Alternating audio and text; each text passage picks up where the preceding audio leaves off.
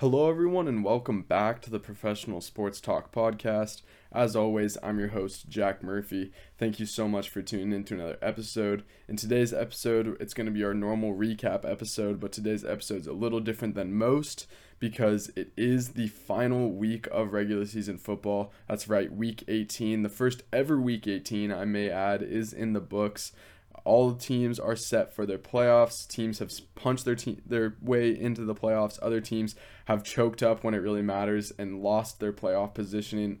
the Colts will get to that, and then of course many head coaches and general managers have been fired from their positions and there's a lot of vacancies open in the NFL right now. I'm going to talk about all that, who I think was deserving of being fired, who I think are some intriguing jobs for top-notch head coaching candidates and much, much more. So stay tuned with me. We're going to go over game recaps first, and let's just start right off the bat with that game I was just alluding to the Colts versus the Jaguars. This was possibly the most disappointing game in the weekend from Colts fans' point of view. Of course, it's very exciting and very exhilarating if you're a Steelers fan, if you're uh, I guess a Raiders fan. There was a lot, even Baltimore at the time still had life after this game. So this game just opened the possibility and opened the door for many other teams to make the playoffs.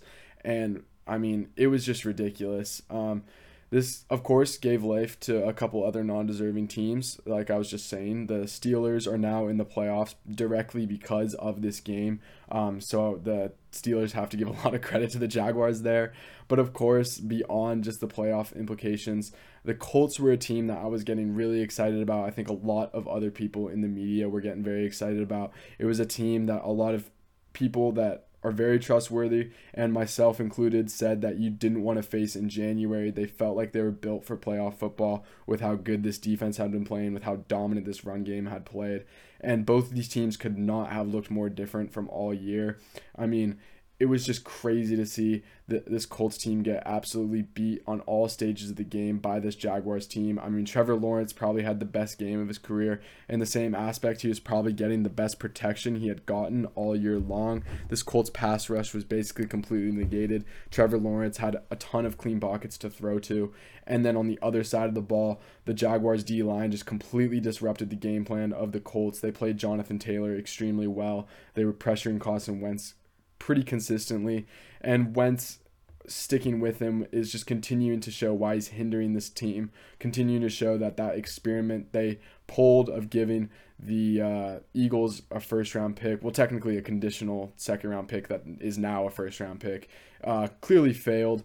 And it's going to be very interesting interesting to see what they do during this offseason. Interesting to see what they do going forward because who knows if they're really their guy there. I imagine Colts fan have to be Colts fans have to be extremely infuriated with his performance as of late. And there's just so many other storylines about this game because of course obviously all the playoff implications and the door this opened for so many other teams, but also Clown Town. Um, Jaguar fans were extremely disappointed with how their organization was being run. They thought they were a bunch of clowns. So fans were showing up to the game as clowns. Fans of the Jacksonville Jaguars were changing their Twitter pictures to the clown emoji. It was just a complete shit show. And everyone was fully aware of that. They were fully anticipating getting their ass whooped in this game and it couldn't have been more differently. It really seemed like the Colts just kind of walked into this game expecting to get a win. They seemed like they were asleep. They didn't really seem like they were prepared for this one. It kind of looked like they were just looking forward to the playoffs and they were expecting to just roll over the the Jags. And the Jags heard all the buzz coming from Clowntown. They heard that if they eliminated, or excuse me, if they beat the Colts in this one, they'd be eliminated from playoff contention. And it seemed like they just came more prepared, more ready to play, and more fired up. I mean, again, offensively and defensively, the line of scrimmage was just completely dominated by the Jags, something I would have never seen coming. And I mean, for God's sake, the Colts had the most Pro Bowlers in the league this year, and the Jags have the first overall pick. I just thought these teams were on two completely different planes. I didn't even talk about this game coming into this week, as I'm sure many people didn't, because they were just expecting the Colts to roll the Jags, like I said. Um, and I'm sure Colts fans just have to be extremely infuriated. Steelers fans are loving it because they're in the playoffs now. And if you haven't yet, go watch Pat McAfee's rant about this game. I've been watching Pat McAfee and all the great work he's doing on his show over there for some time now. Obviously, being a face of the Colts and playing for the Colts basically his entire, I think his entire career, if I'm not mistaken.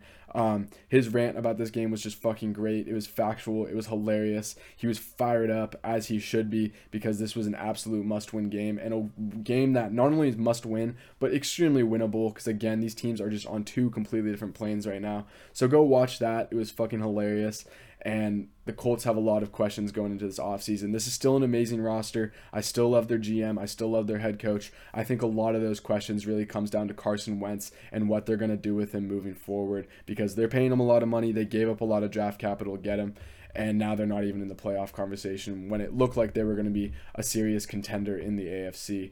So let's just jump back to Saturday's games really quick. Um, I'm only going to talk about this game for a brief second because whole, I mean, quite honestly, I didn't watch this whole game. I mostly watched the second half, but that's about it. I am referring to the Chiefs versus the Broncos. The Chiefs got lucky in this one. The Broncos were controlling the game very well from what I saw. Mahomes didn't play a particularly clean game, neither did Drew Lock from what I saw. I know they both had success on the ground. They had a few rushing touchdowns between the two of them. And honestly, what I really took away from this game is the Chiefs are still not playing championship caliber football. Championship caliber football, excuse me. Um, I am concerned about the Tyreek Hill injury. I hope he's going to be good to go for next weekend because, well, I mean, I guess I hope for the Chief. I guess the Chiefs should hope that he's going to be good to go. I don't really. It doesn't affect me. I'm not a Chiefs fan or anything like that. Um, but obviously, you want your best guys on the field. You wa- don't want a team to be hindered due to injury. And that's definitely what they would be if they don't have Tyreek Hill. Tyreek Hill just opens up so much for that offense. He's obviously one of the best weapons in the entire NFL. I hope he can get healthy for next game. And he was clearly limping around on quite a few plays, even though he was playing through it. Um, other than that, I mean, I just again, this team has pretty much been this all year. They've had their ups and downs. They show up at other times, they fall asleep at other times, and their offense is very hit or miss as of recently. And I just need to see more consistency in this offense before I can name them a Super Bowl caliber team. Again, the AFC is a lot more wide open, and I think that there's a good shot of them making it, but not having that one seed is extremely impactful, especially for the Titans side because I mean we'll get to that. We'll talk about the Titans later in this episode, but having that one seed for the Titans is going to be extremely important. Getting all their guys healthy, having an extra week to prepare with this amazing coaching staff is going to make a huge difference for them. And shifting back to the Broncos side of the ball, obviously they're not in the playoffs. They weren't going to be in the playoffs even if they won this game. But I think the real conversation starts to come out of who is going to be their head coach for next year, and of course, who is going to be their quarterback for next year. I still think they should be legitimate contenders for one of these veteran QBs, whether it be a uh, a Rodgers or a Wilson. I still think they're going to be in that conversation most definitely. But I also think they should be a decently high demand job for a top notch head coach. I mean, they still have a very good roster. There's still flexibility at quarterback because their draft position's still fairly high. They could get a younger guy, and like I said, one of these veteran QBs could definitely have interest in this job and they still have some cap space there. So there's a lot to work with there. I think the, the Broncos are going to be fine long term if they can just secure a good head coach. Obviously, a guy like Brian Flores would be absolutely amazing. Jim Caldwell Caldwell looks like he's trying to get back into the head coaching sweepstakes. There's some other guys out there that I really like. Nathaniel Hackett would be a great fit there. Um, hopefully, that would encourage Aaron Rodgers to come as well. Um, but other than that, I just think that the Broncos are going to be just fine. I hope that they can figure it all out between quarterback and head coach. But again, I think they will. I have a lot more faith in them than some of these other teams who are in a slight rebuild. Not that the Broncos are in a rebuild, but I think that really helps some of getting one of these veteran quarterbacks. And the draft capital, again, is not bad to go get one of these rookies if they want to go that route. Next game I want to talk about is the Steelers versus the Ravens. What an incredible run for the Steelers this is. This is just amazing what they're doing. Got to give a lot of credit to Mike Tomlin, as does guys like on their defense, such as TJ Watt, who couldn't break the record, but still that fumble to start the game really set the tone uh, of this entire game. Tyler Huntley played a pretty ugly game in this one. I mean, the pick of the first play of the fourth, fourth quarter really swung the momentum of this game. It looked like they were going to go up by two possessions. And then I believe is Cameron Sutton. I think that's his name. Uh, something with a C. Something Sutton. Um, maybe I'm just thinking of Courtland. Maybe it's not with a C. I know it's Sutton. Either way, picked it off in the end zone when it looked like the Ravens were going to go up by two possessions. And the, before that, the Ravens were running the ball very well. Uh, this was just a really critical mistake that changed everything. And again, got to give some credit to Big Ben. Uh, Najee Harris got injured early in this game. He did come back later, as did Diontae Johnson. They both came back later in the game, and it sounds like they're going to be fine for next week. But Big Ben showed up when the Steelers really needed it most. The perfect example was the fourth and eight in overtime to uh, Ray Ray McCloud, I believe it was. Just a clutch play, clutch throw. Get, get him in a field goal range. They had one more big run after that, Najee Harris for another first down, and then Chris Boswell nailed the game winning overtime kick. But beyond the analysis of the game, what a way to end the regular season for the Steelers. We get to see Big Ben continue to his incredible career, even if they do have to go play in Kansas City. Uh, if Kansas City can just be continue to be inconsistent on offense, especially if Tyreek Hill isn't there. I mean, who knows? They could have a shot of winning this one. Obviously, we just saw them a couple weeks back completely get their ass whooped by Kansas City in Kansas City, and now they're going back. But I mean, this Steelers defense, what they're doing, the way they're rallying around Tomlin and Roethlisberger to keep them going, I just love the storyline of this game. It would be absolutely, I would have no problem with them being Kansas City because one, who the hell would ever see this coming? They're probably the worst team in the playoff picture right now, and their defense is who knows maybe it can carry them to the wonderland tomlin is an amazing head coach big ben has had an amazing career and it'd be really it'd be a really great cinderella story to just see them keep pushing on and as far as the Ravens go, I mean, again, they've just had so much to deal with this year. No Lamar Jackson for basically the last month of the year. Extremely, extremely harmful for their record, for their locker room. I think they're going to be just fine. We know that they have a great head coach, they have a great GM. Um, Lamar Jackson is going to be good to go by the time next year comes around. No one expects anything differently.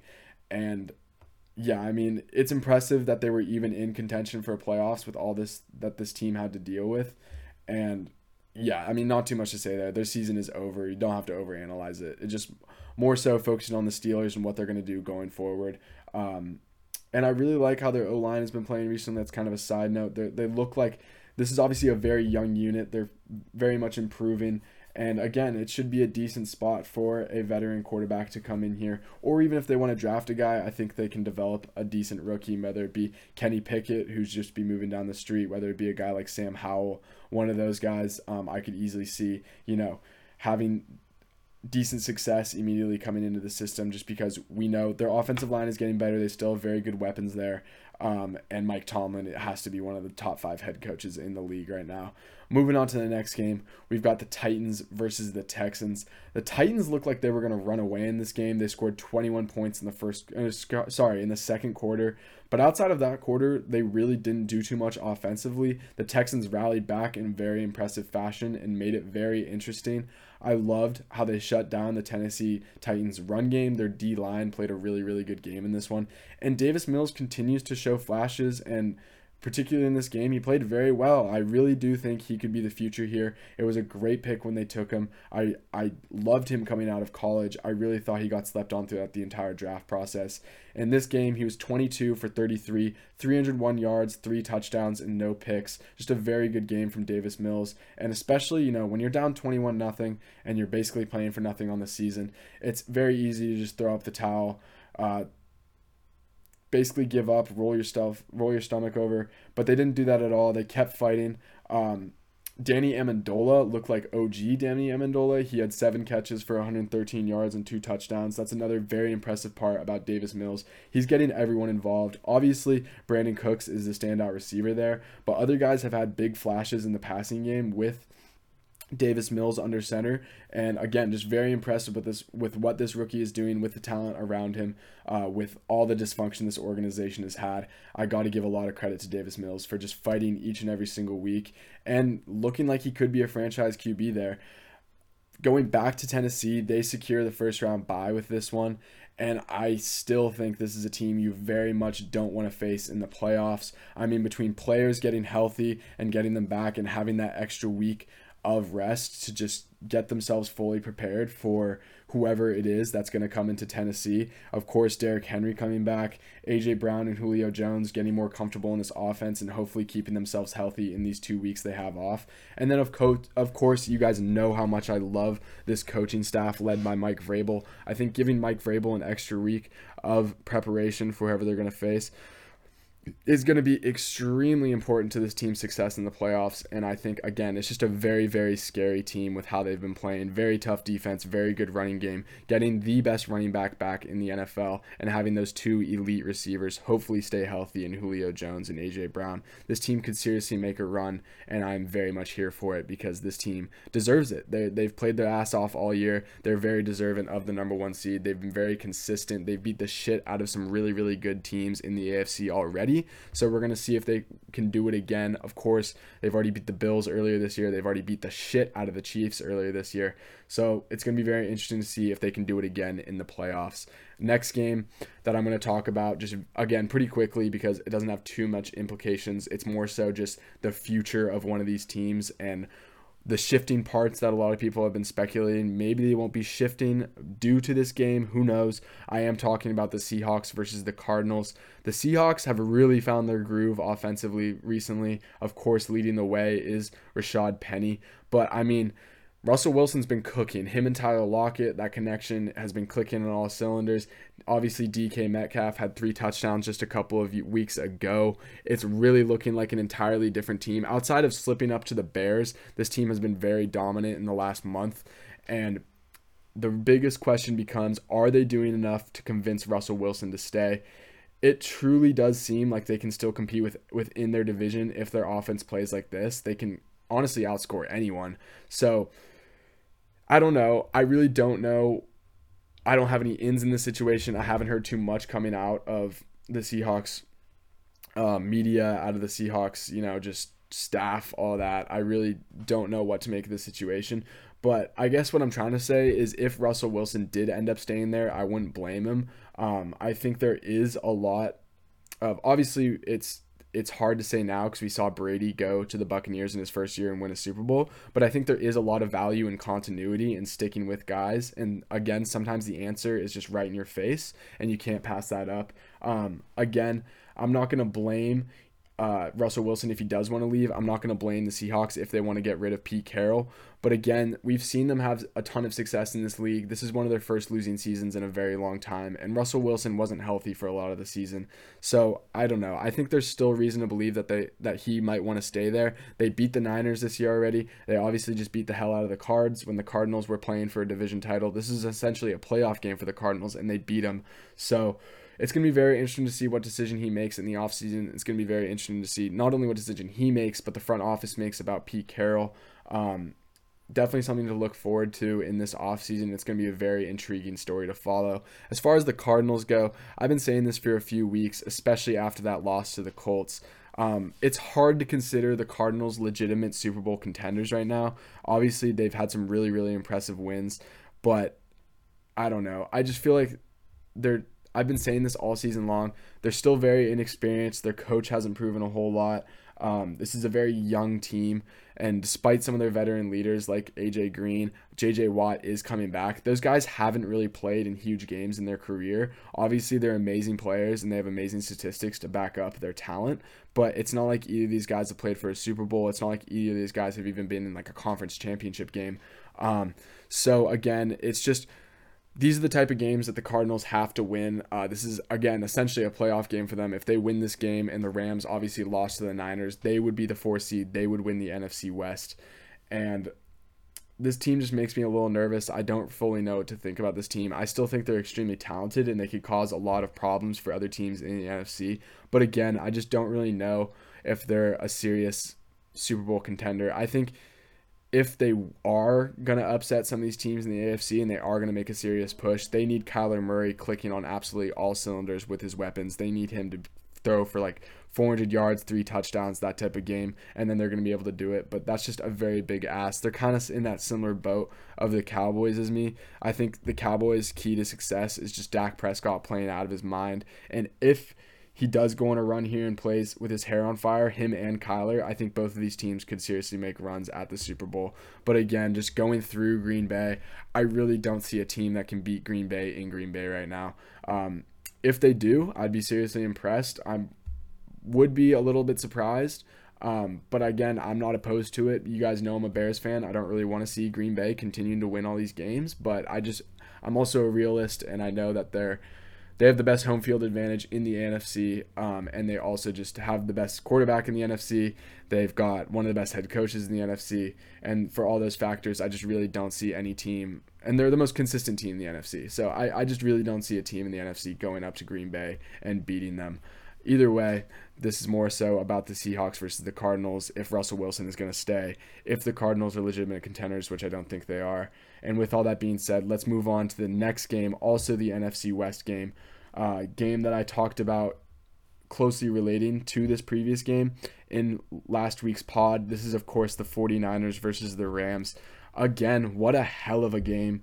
Um, I think ev- just about everyone thought that the Rams were going to run away with this one, being up 17 nothing in the second quarter. I think Sean McVay himself thought that he was celebrating in the end zone with his t- or with his uh with I almost said teammates with his I mean you could call them teammates right with his uh with his guys down there. I don't know what the hell I'm trying to say with the good with the people he coaches down there, um, and that was taken moments before disaster. Obviously, there's all these memes blowing up about it, and for good reason too. Um, he was quite juiced up to finally get over that hump of beating the Niners. And then, sure enough, the Niners' weapons just absolutely took over this game. It was just electric, particularly Deebo Samuel. He is just lightning in a bottle, man. He passed for a 24 yard touchdown in this one. He ran the ball eight times for 45 yards and a touchdown, and then added another 95 yards through the air. He is just absolutely incredible. One of the absolute best weapons in the NFL. Has to be, in my opinion, the all pro in the flex position. He just does everything the Niners need him to and then some. Beyond that, though, I mean, Brandon Aiyuk had 100 yards from scrimmage. Um, or over 100 yards receiving. I believe was like 113. Uh, again, most of it after the catch. Jauan Jennings had damn near 100 yards and two touchdowns as well. Again, most of these yards came after the catch, and Shanahan is just continuing to prove why he's one of the best offensive minds in football because not only does he scheme guys open, which is impressive enough and hard enough to do at this level consistently, but he also schemes them to have plenty of field to work with once they do have the ball in their hands. And of course, these guys are are amazing in themselves and they can generate a ton of yards after the catch just from their pure talent. But a lot of that is also due to the scheme and how the blocking works, how they're able to get the ball with tons of yards in front of them, and how they're able to beat guys. It's just so impressive to see the Shanahan offense when it's clicking on all cylinders. And in the second half of this game, it absolutely was.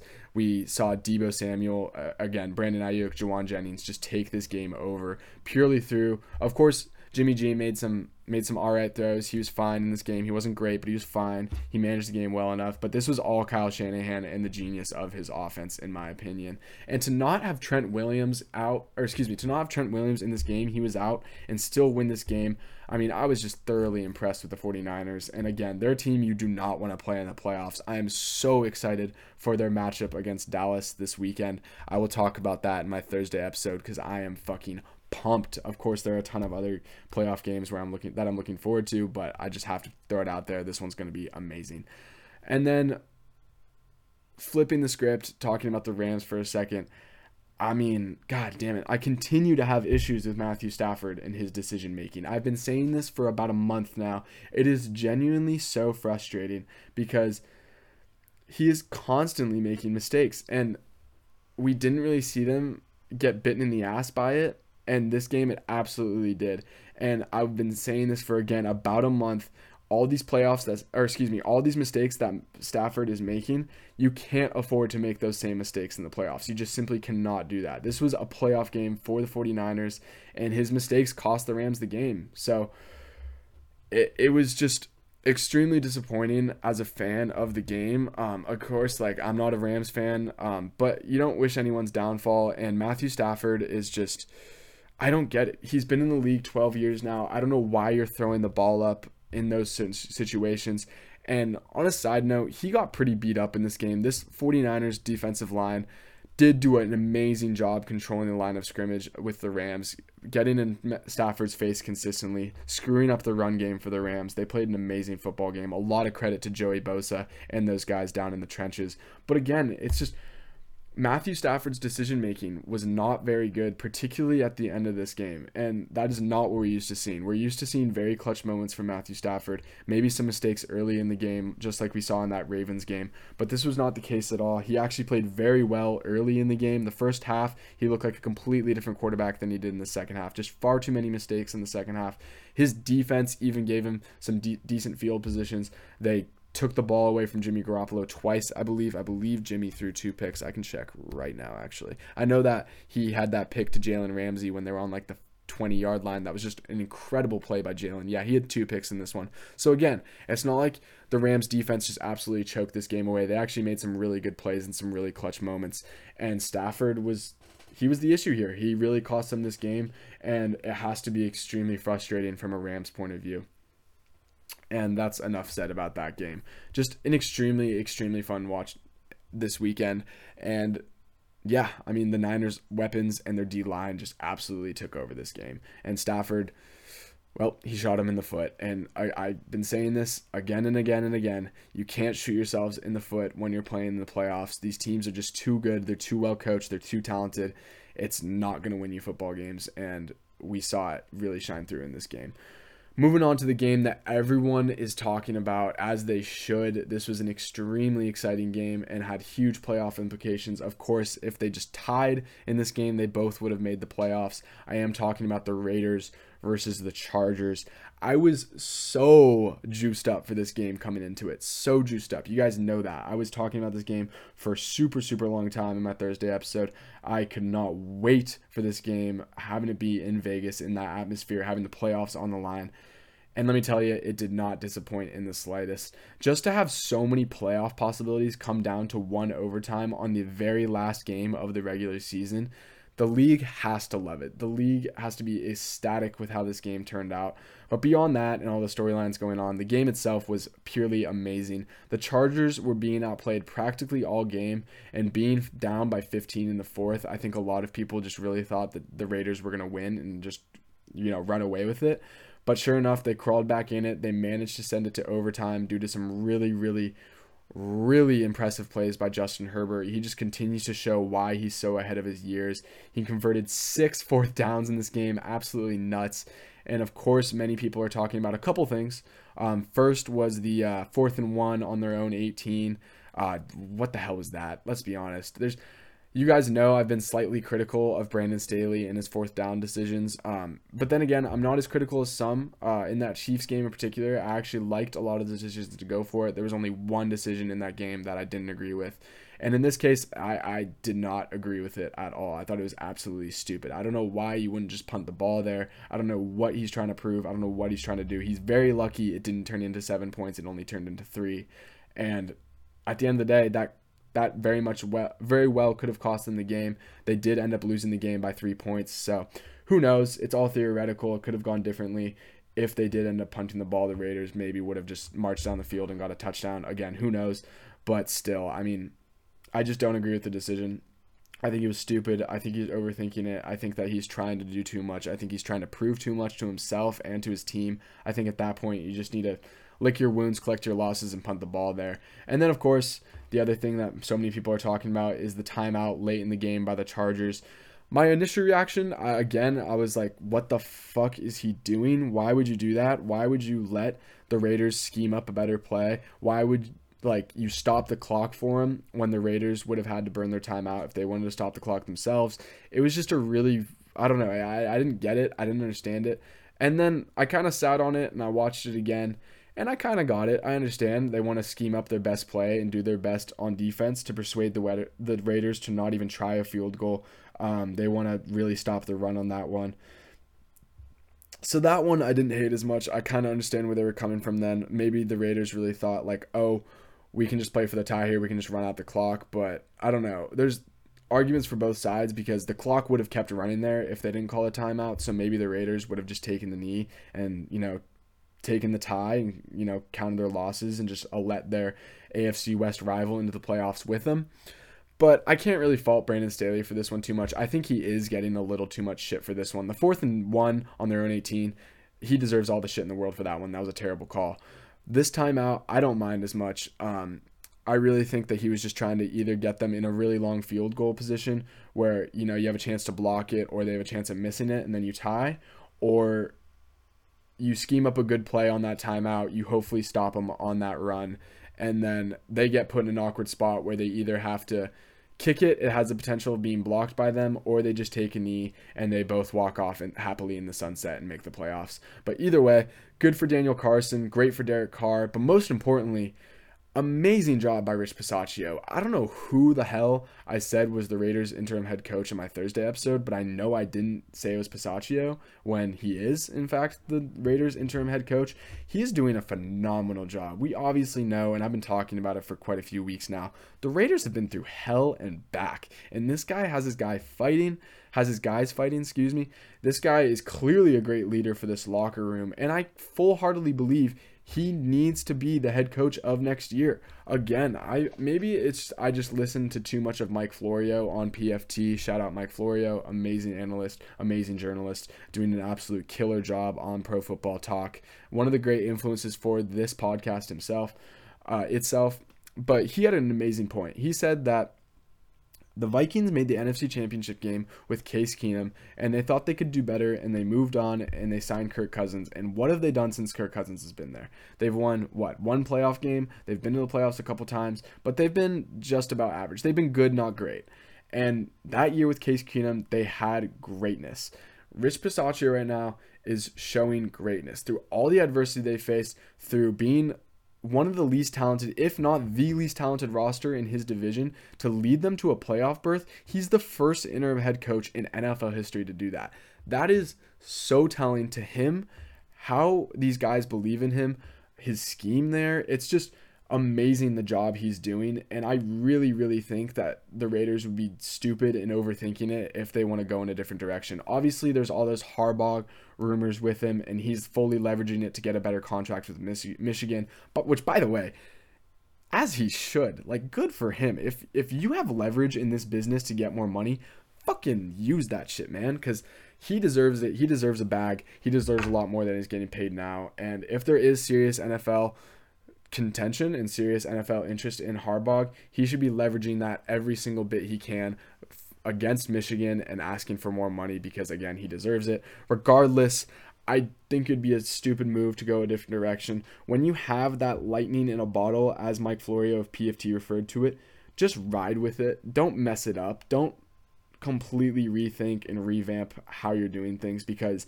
there's it's clicking, it's working. You guys are in the playoffs and you're the first team ever to have an interim coach lead you to the playoffs.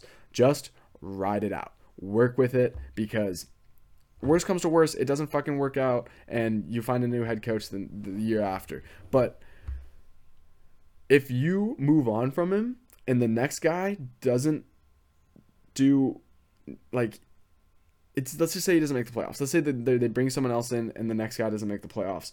You're gonna have all these fans asking, what happened to Bisaccia? Why didn't we just keep him around? He just took us to the playoffs when we were dealing with all this other Henry Ruggs, Nate Hobbs, Jon Gruden fiasco. It's like, why did we do that? It's it's.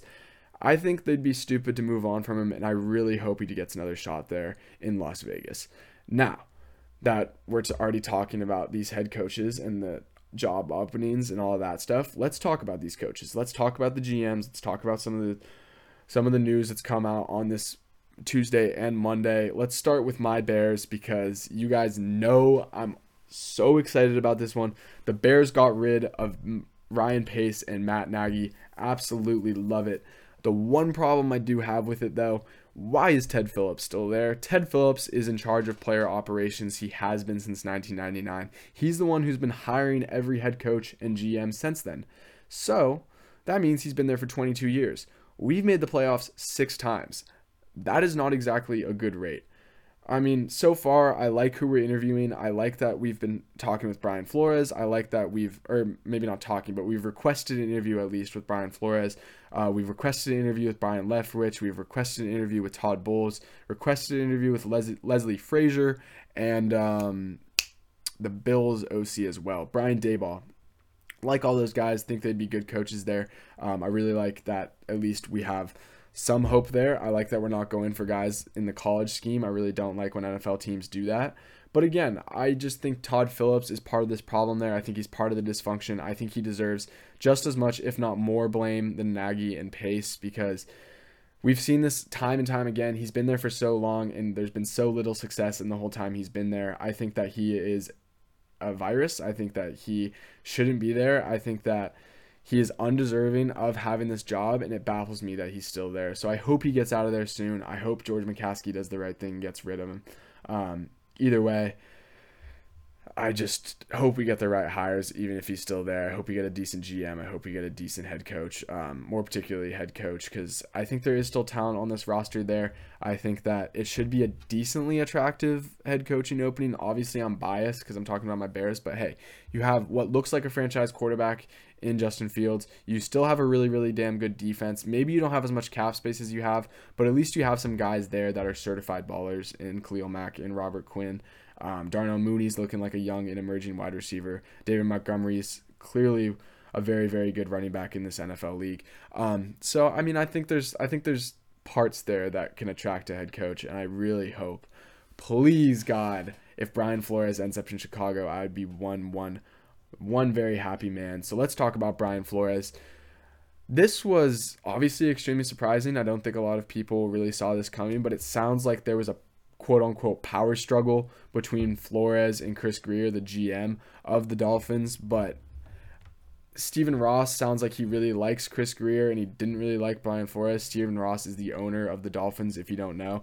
Um, and I just think this was an absolutely stupid move. I think Chris Grier should be to blame for a lot of these problems. I don't think Brian Flores should be at all. I mean, to have your team be one in seven and then win seven straight, not only is that the first time in NFL history, not only have they had a positive winning record two years in a row now, which is very unfamiliar to the Dolphins fan base because they have been, quite frankly, a dysfunctional organization for some time now. Uh, the main problem is not coaching, in my opinion. It never has been. I never thought it was. I didn't understand this move at all. I really thought it was talent on the field, and the talent being drafted there was by Chris Grier. So I really don't understand it, and I really think that it's a stupid move. Um, the only thing that makes it make any sense at all is that again Chris Grier and Stephen Ross have a much better relationship than Stephen Ross and Brian Flores. Brian Flores is obviously kind of a how do I put this? He's he's, he's like the uh the what what is it that Dan Campbell said? He's like the kneecap biting like no bullshit type attitude and I don't really think that you know billionaires love that. I just think they want they want what they want and whoever doesn't get it to them is going to get out of the building. Um and I think that had a lot to do with it. Uh, but again, it doesn't make it any less or any more reasonable. It makes it very unreasonable, in fact. And I hated this move. And Brian Flores is not going to be out of a job very long. I think a lot of teams have a lot of respect for him, as they should. He's a great coach. He was not deserving of being fired. And Bears, do the right thing, please. I hope to God he's interested in this job. And if he shows any interest at all, just fucking pay the guy whatever the hell he asked for. Just give him, just bring him in, please please. It'd be such a good fit and it'd be so awesome. And he's a great head coach. And whew, just go get him, please. All right, moving on to the next guys. So Rick Spielman and Mike Zimmer are done as the respective GM and head coach of the Minnesota Vikings. And I, I mean, I yeah, I don't I get why they did this. I think that they were both equally to blame for the dysfunctions of the Minnesota Vikings. Again, it's not that they've been a terrible team. They've actually been a pretty good team. They're just not quite good enough and it's a very cutthroat business. It's a very intense business. You got to win football games in order to keep your job, and that's just how it goes. It's it's tough. I mean, these guys have been there a very very long time. I believe Rick Spielman Spiel, Spielman. I said that funny. Um, I believe he's been there like 19 years. Mike Zimmer's been there eight. Um, Mike Zimmer should get a defensive coordinator job pretty soon here. He shouldn't be jobless for too long. Going to be really interesting to see what happens with Rick Spielman. Uh, but I really think the storyline that most people aren't paying enough attention to him is it really opens up questions about Kirk Cousins and all the money they've been giving him and what they're going to do with him going forward. Because again, I was already alluding to this earlier. Case Keenum took him to the NFC Championship game. They thought that he was hindering their team, he was holding them back, so they gave a fat bag to Kirk Cousins and hopefully get him over that hump. And he simply has not. He hasn't been a bad quarterback, particularly in the stat sheet. But again, just that stigma of Kirk Cousins not showing up in the biggest moments is still very much alive and it still has a lot of, you know, facts to it. It still has a lot of facts to back it up. It still has a lot of meat to that argument.